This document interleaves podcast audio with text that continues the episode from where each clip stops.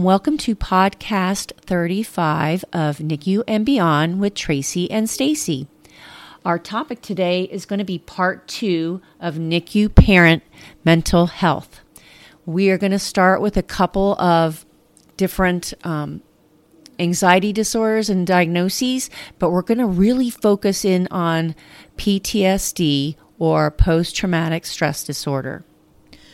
First of all, we're going to go over three diagnoses that are associated with some mental health disorders that can affect anybody but can also affect moms or dads or family members from the NICU. The first is anxiety disorders. This affects the whole family, and parents learn to adapt to changes that come with life as a new parent. And the parent needs to speak freely about the ways to manage all the new responsibilities. Anxiety disorders are very common in our society nowadays, especially with the thing with COVID and the, all that stuff. And just anxiety seems to really be on the rise in the US and all over the world. The second is paternal perinatal depression. This can begin in the first trimester of pregnancy and up to six months after the baby is born a new child in your family does um, cause a lot of changes, and some people they have a depression. Also, depression sometimes, especially like we talked about with the postpartum depression, is hormonal. 8% of men worldwide and 14% of men in the US will have some form of this condition.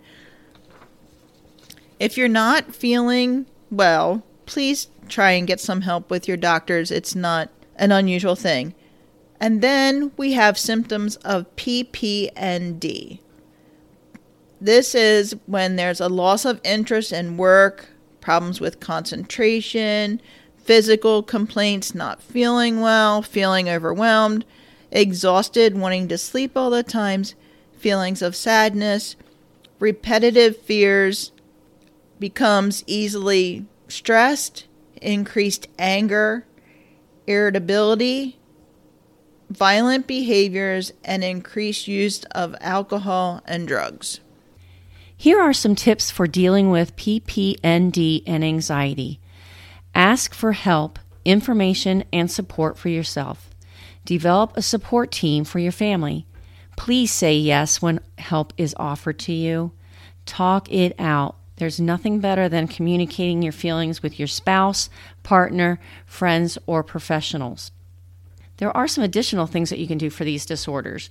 You want to build healthy habits, eat healthy, exercise, and get enough rest. Take time for yourself. And I know from personal experience, this is one of my biggest problems. Spend time with your baby in the NICU by kangaroo or skin to skin contact or infant massage. Practice eye contact with your baby, especially when laying the baby on your chest while awake. And please be patient and remember it takes time to learn to be a confident parent.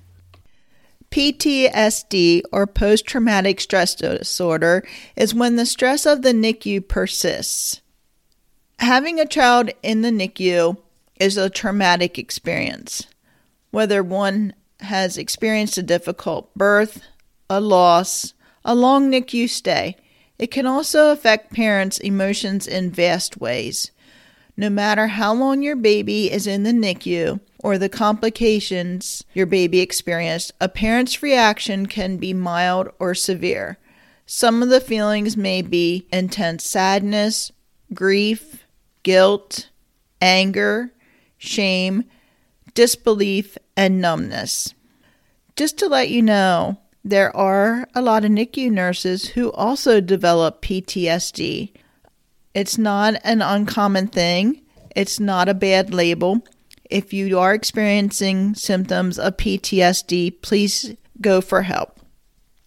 PTSD defined your child's childbirth and NICU experience puts parents at a high risk for post traumatic stress disorder. PTSD is classified as an anxiety disorder which is characterized by a collection of persistent, debilitating physical and emotional reactions to traumatic or life threatening experiences. The characteristics of PTSD anxiety that the parent becomes immobilized by these feelings and lasts longer than a month. Anxiety is interfering with life, relationships, ability to bond with your baby. Problem sleeping, use of drugs and alcohol to cope, feelings of hopelessness, and thoughts of suicide. Having intense distress years afterwards, triggered by child's birthday, anniversary of the NICU graduation or the release from the NICU, or new illnesses and diagnoses. I can just relate a little story that happened a few weeks ago in our NICU. Parents were told that the baby had some kind of an arrhythmia with the heart rate while mom was pregnant baby was born, was totally fine, had an echocardiogram, had an EKG, and the parents' response to us was, You would tell us if our baby is going to die, right? The anxiety that people get from finding out things when they're pregnant can do a whole lot of mental health kind of things to you. So please, even if you're feeling this way while you're pregnant, please tell your OB that you're having symptoms of anxiety so that it doesn't turn into PTSD.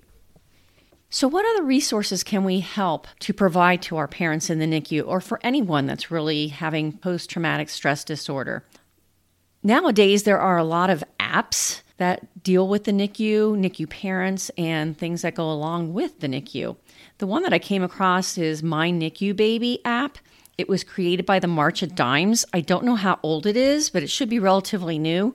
But it provides some answers, tools, and some support. You can learn all about the NICU, their staff, their policies, the equipment, terminology, so you kind of prepare yourself. That also helps parents advocate for the best care for their baby. Another one is a preemie, My Preemie app. I've seen this one quite a bit. It has a pocket guide to preemies, which is a compact guide to prematurity. It has special preemie growth charts to see if a baby's growth is on track. It's a, a convenient to do and to ask list for the organization, meaning your staff in the NICU. And it provides a diary to write down events, feelings, ups and downs that go with a NICU stay. Another one I've been known about is called Peekaboo ICU, and that's a preemie app as well. It's designed to inform, inspire, and engage parents as they navigate through the NICU. There's also a weekly developmental milestone sheet. It helps navigate you through the NICU, which I don't know exactly what that means, but you could always check it out. There's a nutrition feeding guide there's an anatomy as related to prematurity. And again, there is a journal for you to write down your feelings and emotions.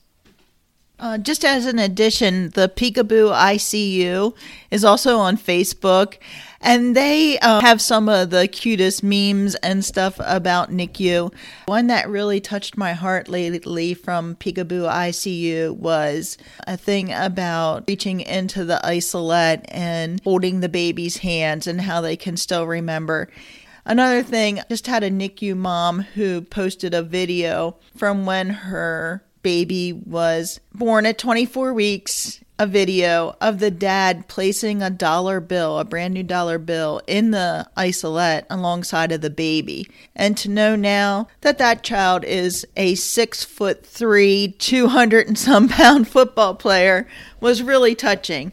So please, please, please take your pictures, take your videos, even if it's your second, third, fourth, fifth, whatever child, or you I know with the first, but usually with the second and the third, the pictures and the videos slow down a little bit. But please, please, please take those pictures. It is part of their life and great for show and tell when they're in kindergarten. All right, back to this. Resources. There's a postpartum Support International, and their mission is to promote awareness, prevention, and treatment of mental health issues related to childbearing worldwide. Every woman will have access to information, social support, and informed professional care to deal with mental health issues related to childbearing. The PSI, or Postpartum Support International Helpline, has a toll free number. The number is 1 800 944 4773. That number again, if you didn't get it, is 1 800 944 4773. Other resources are PSI online support groups led by trained PSI facilitators, parents, and to provide tools and resources. Some of the groups include NICU Parents Support Group, Birth Mom Support Group, Monthly Dad Support Group. Dad, you're really important in the NICU. Believe me, there's a lot of stuff going on about dads in the NICU, and there's a lot more online and available now for dads than there ever was in all my years in NICU. Perinatal Mood Support Group, Black Mamas Matter Support Group, Military Moms Support Group. Hand to Hold. This helps families before, during, and after NICU stay by providing resources and support for the whole family at any stage of the journey. A high risk pregnancy complicated by the NICU stay or the loss of a baby are very traumatic and isolating experiences. Peer to peer support, online community support, blogs, and podcasts. There's also Graham's Foundation.